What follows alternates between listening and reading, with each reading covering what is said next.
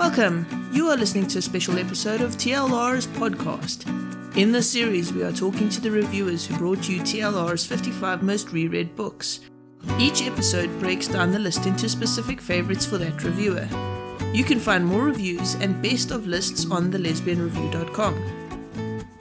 Thank you for joining me today as I talk about three of my favorite rereads, which feature women pretending to be men. It's a trope I particularly like, especially when you add a historical element to it. These are not necessarily trans women or women who identify as being men or non binary, even. These are literally women who dress up as men and pretend to be men in order to get along in society, in order to have advantages that men have. Ultimately, it works out well for their relationships because they end up getting married to beautiful women and they live as a married man and wife. The first book is Crossing the Wide Forever by Missouri Vaughn, published by Bold Strokes Books, with an audiobook narrated by AJ Ferraro. I have reread the ebook several times, but I've also listened to the audiobook a couple of times. This book is one of those rare exceptions for me where I can read and listen to the book and enjoy them both equally. Let me read the synopsis to you. Cody Walsh leaves Arkansas for California. Lured by stories of opportunity, even for women, Cody disguises herself as a man and prepares for the arduous journey west. Lily Ellis leaves New York to accept a post as a schoolteacher on the frontier near a small homestead she just inherited from her uncle. Lily's ultimate desire is to become a painter, and she hopes that the Kansas frontier will offer her freedom to follow that dream. In the 19th century, a young woman has few options in the East that don't revolve around marriage and motherhood. Lily is interested in neither. Cody rescues Lily after a chance encounter in Independence, Missouri.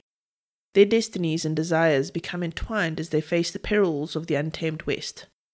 Despite their differences, they discover that love's uncharted frontier is not for the weak in spirit or the faint of heart. Lily and Cody could not be more different characters if they tried. Cody's a butch woman who enjoys hard work on the farm. Lily's a painter and artistic. And Vaughn herself being an artist, she manages to beautifully describe Lily's paintings through the eye of an artist. As they travel across the frontier, the landscapes change, and that is gorgeously portrayed in the text. I love the way Vaughn writes. Her descriptions of feeling, landscapes, and occurrences put me right in the heart of the action.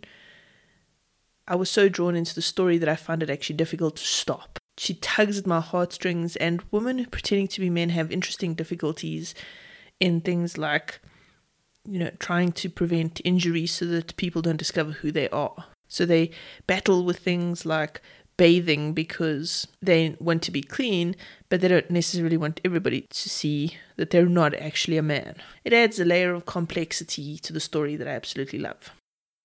The next book on my list is Backwards to Oregon by Jae, published by Ylva Publishing, and the audiobook is narrated by Hayden Bishop. I have not listened to the audiobook, so I cannot comment on whether or not it's good. I'm going to read the synopsis to you. Luke Hamilton has always been sure she'd never marry. She accepted that she would spend her life alone when she chose to live her life disguised as a man. After working in a brothel for three years, Nora Macaulay has lost all illusions about love. She no longer hopes for a man who will sweep her off her feet and take her away to begin a new respectable life. But now they find themselves married and on the way to Oregon in a covered wagon with 2,000 miles ahead of them. And Nora does not know that Luke is not a man. She goes into the relationship thinking she has a husband and she can't understand why he won't conjugate the marriage. This is a beautiful book. The descriptions of the travel, the research done, the characterization was all exceptionally, exceptionally done. This one is a little bit different in that you never quite understand if Luke is more of a trans man or a butch woman or a non binary or genderqueer character she sort of leaves it open to interpretation to the reader. I love that because you can inject your own labels, if you like, to what it is. Backwards to Oregon is more than 500 pages long. So this is a epic read, and I have reread it several times. It's a slow burn romance. Slow burn romance. It's a bit of a coming out story, marriage of convenience, which, as we know, I love, and the historic elements, the research done into the actual journey itself was spectacular. It is a beautifully written book, and I highly recommend it if you haven't read it yet. That brings us to our third book, Hidden Truths by Jae, which is the follow up to Backwards to Oregon. Luke features again in this book as one of the main characters. This book takes place 17 years after Backwards to Oregon ends.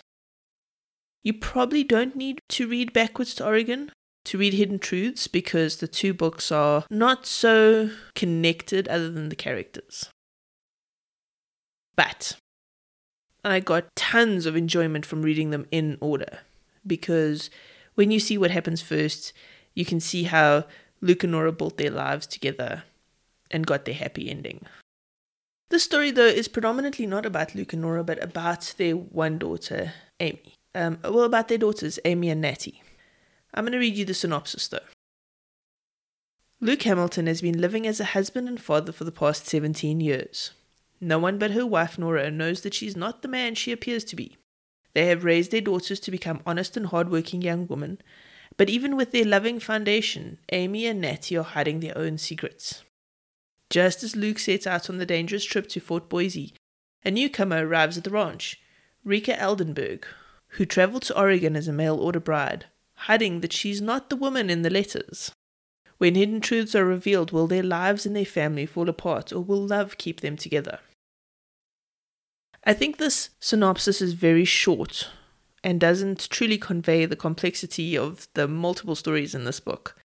On the one hand, you have the main romance that's between Hendrika and Amy, a feisty cowgirl, in essence.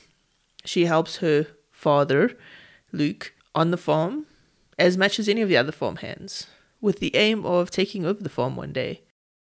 Natty, on the other hand, is younger and more of a more of an indoor type. She prefers to stay in the house with her mother, help with the cooking and the sewing and all that sort of stuff. One of the farm hands is lonely and orders a mail order bride in the form of Hendrika. After corresponding with Hendrika, he sends for her. Hendrika arrives at the farm, but unfortunately, he has had to go off to Fort Boise with Luke. And so Hendrika has time to settle in and get to know Nora, Natty, and Amy. There is something between her and Amy, a connection, but she's promised to somebody else. It's a sweet, well written, interesting novel with different characters. If you like Backwards to Oregon, read Hidden Truths. It's not even vaguely the same, but it's such a cool extension of the story of the family. And it's so wonderful to see Amy coming into her own when you got to know her as a little girl in Backwards to Oregon. Hendrik is an unexpected and intriguing character, and the character of Amy really speaks to my heart personally because I was like that as a kid. I'm still like that. I'm still a complete tomboy who'd prefer to be out there riding horses and roping taming the horses than being indoors and mending things.